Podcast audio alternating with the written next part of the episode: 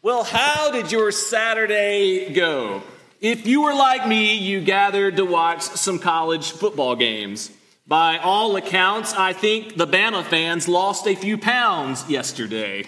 But somehow they eluded disaster and escaped Texas still undefeated. Auburn fans were somewhat lukewarm in reflection of their win yesterday. While the Furman fans amongst us stand tall and proud that the Paladins went up against the mighty fifth ranked Clemson Tigers and held them to less than what the spread indicated would be the margin of victory, and we got paid.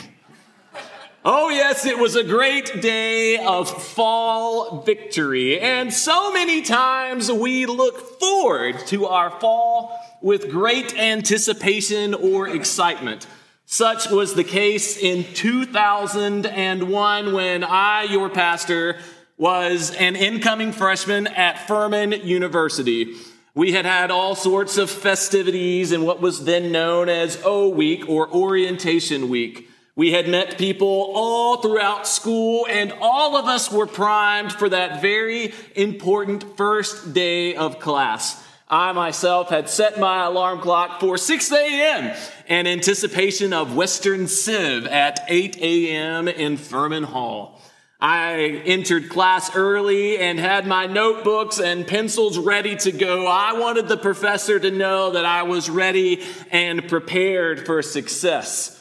Following Western Civ was to be freshman English in nearby Johnny John's Hall. And it was upon entering into that classroom that something caught my eye. For on a television screen, there was a World Trade Center that was on fire. It said a plane had run into it. In my young mind, I thought that it was nothing more than a single engine Cessna how crazy I thought that someone would literally fly their plane into something so big, so obvious.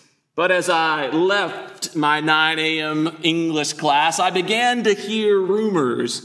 It was a terrorist attack. I went down to the university center to buy my books, and it was there in real time that I, along with dozens of other students, watched as the second plane went into Tower 2. And then we all shrieked in a collective scream as the towers began to fall. It was a tragedy upon tragedy. Numbly, we returned to our dorm rooms, and I, along with people I had just barely met, gathered in a crowded freshman room to pray on our knees for those that we knew had lost our lives and for so many others that we knew were now in the midst of a global conflict that was going to drag on and on for years to come. Yes, it was a sore tragedy, something now 21 years later we still haven't gotten over, and I pray we never will.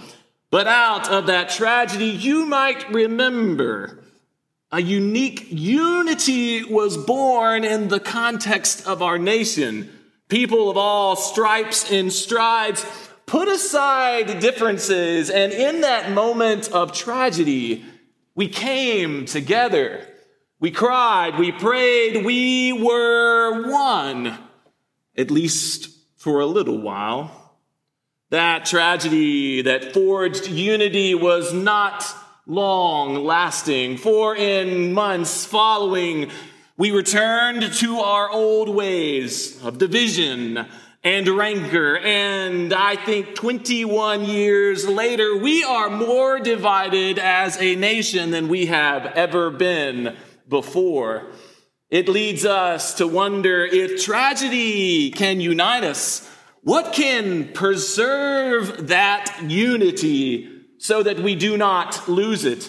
And so that we stay as one people of God, even when the tragedy is long time ago. Perhaps the word of God gives us insight.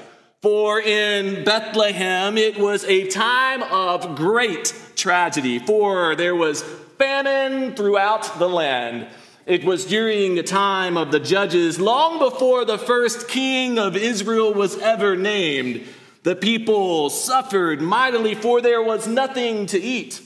One who was under the patriarch's name of Elimelech and was under the leadership of a matriarch named Naomi sought refuge in nearby Moab. It goes to show you just how dire the circumstances were, for Moab was clearly and historically a foe of ancient Israel, practicing pagan worship and oftentimes attacking Israel. But in great times of tragedy, solutions can be sought anywhere. So the family goes to that foreign land only to see that tragedy will be met with further tragedy. Though Naomi's sons married Moabite women, they soon lose every single male member of their family. Naomi losing her husband, and then shortly thereafter, both of her sons. This is a bleak prospect in this time of civilization for without a male member of your family, there can be no title to land. There can be no lineage that is to follow. You are destitute and all alone. Naomi does the only thing she thinks is reasonable. For Bethlehem has been blessed again with the harvest. She will go home she tells her two daughter in laws, Orpah and Ruth, to go and marry others, for surely there's no future in a family where there are no male heirs. But it is one named Ruth who, out of a sense of tragedy, clings to her mother in law and says, We will be unified the rupture of our verses in 16 and 17 say it. Don't urge me to leave you, Ruth said, or to turn back from you. Where I will go, I, I will go, and where I will stay, you will stay. Your people will be my people, and your God will be my God. Where you die, I will die, and there I will be buried. May the Lord deal with me, be it ever so severely, if even death separates you and me. In that moment of tragedy, Ruth clings to Naomi and says, Not even death will separate us. They go back to Bethlehem, and the word is all abuzz in that town. Did you hear that Naomi is back? But Naomi answers, do not call me Naomi anymore. Call me Mara. For now, what was once meant to mean blessed and pleasurable, it means bitter. Naomi looks at the bleak prospect of life without title, without land, without a way forward. She has the opportunity to completely become bitter, but God shows her a better way. She leaves the binds of being bitter and instead pursues the alternative of becoming better. You know, bitter and better are two words that look closely similar but are drastically different in their meaning. They also represent choices that you and I can make in the throes of tragedy. Yes, we can become bitter, but God can also show us how to become better.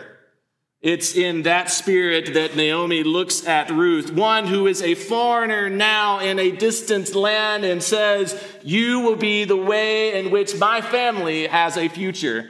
She coaches Ruth and enlightens her as to how to make relationships and networks to the community. She is the reason why Ruth meets a future husband in Boaz. And through Boaz, they finally have a male representative of their family, which allows them to return to land, to title, to future, and in the historical sense, a future which represents immeasurably more than all they could ever ask or imagine.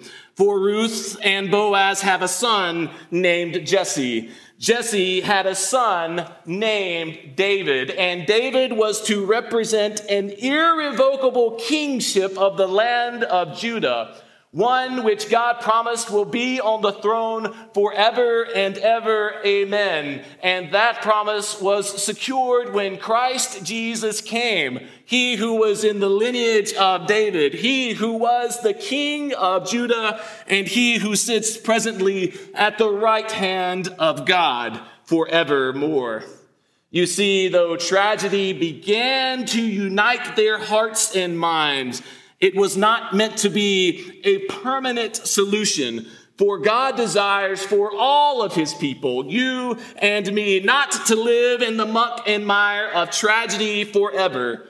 That is supposed to be but temporary. And while useful for unity, what ultimately binds our hearts and minds together forever and ever from generation to generation is to be the promise of triumph which God proclaims over all of us, whether it be in the promise of a male heir through Boaz and Ruth, which ultimately contributed to the family lineage of Christ Jesus himself, or whether it be in the moments of Christ Jesus' life when he represents the tragedy that all of us have experienced.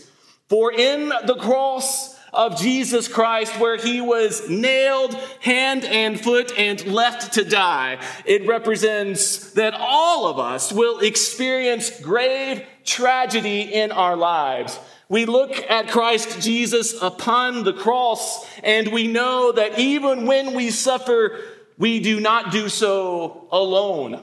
Christ likewise suffered. He ended his physical life with great tragedy, but that was not to be what concluded the story.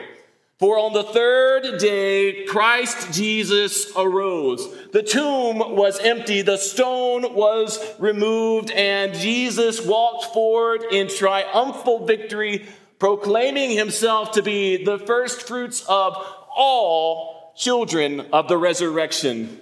You see, my friends, while we are able to identify in the cross of Christ as that which is true for all of us, tragedy in our lives, whether it be individually or corporately, will occur. And yes, that will unify us. What ultimately preserves the unity is not tragedy, but triumph.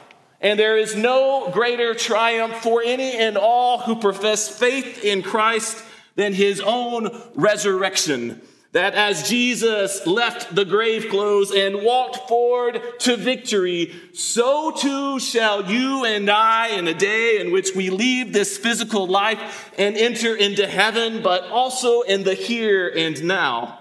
You see, tragedy is intermingled in the various chapters of our lives in some way, on some level, you are experiencing a tragedy of some sort.